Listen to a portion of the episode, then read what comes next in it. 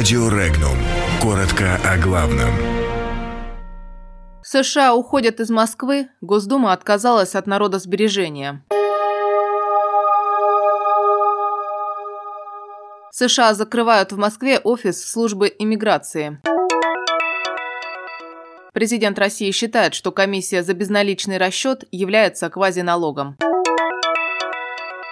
Законопроект о народосбережении отклонен в Госдуме. В Минфине разработаны критерии оценки долговой устойчивости регионов. По делу Арашукова на допрос в Москву вызваны силовики из Карачаево-Черкесии.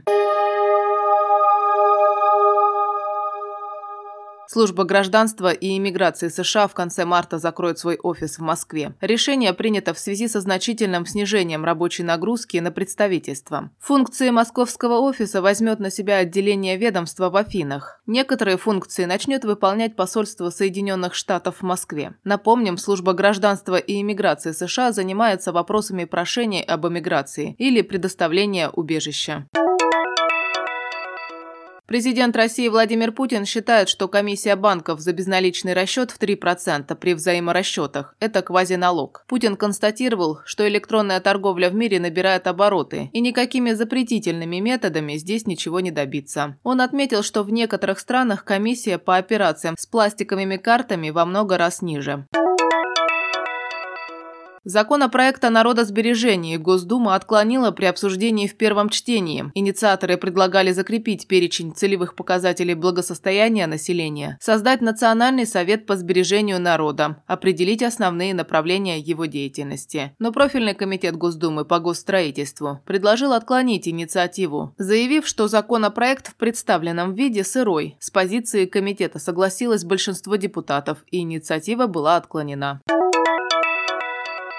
Министерство финансов России предложило методику и критерии оценки долговой устойчивости регионов, которая необходима для принятия законопроекта о поправках в бюджетный кодекс. Речь идет о законопроекте, который в том числе устанавливает новые правила оценки долговой устойчивости регионов. Комитет Госдумы по финрынку рассмотрел инициативу и поддержал ее принятие в первом чтении. Однако рекомендовать документ к принятию сможет только профильный комитет Госдумы по бюджету, который еще не рассматривал законопроект. В частности, предлагает разделить все регионы на три типа – с высокой долговой устойчивостью, средней и низкой. Предложенная градация регионов необходима Минфину для того, чтобы согласовать разные степени и условия займов и выплат с разными регионами.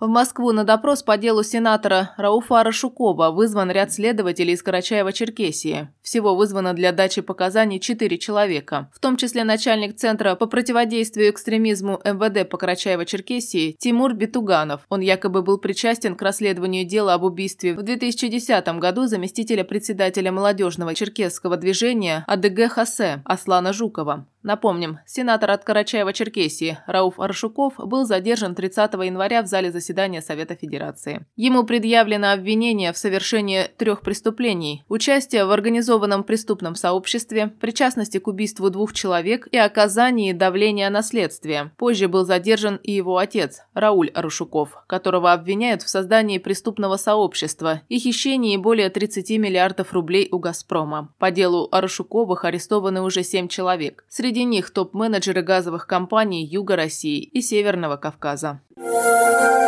Подробности читайте на сайте регнум точка ру.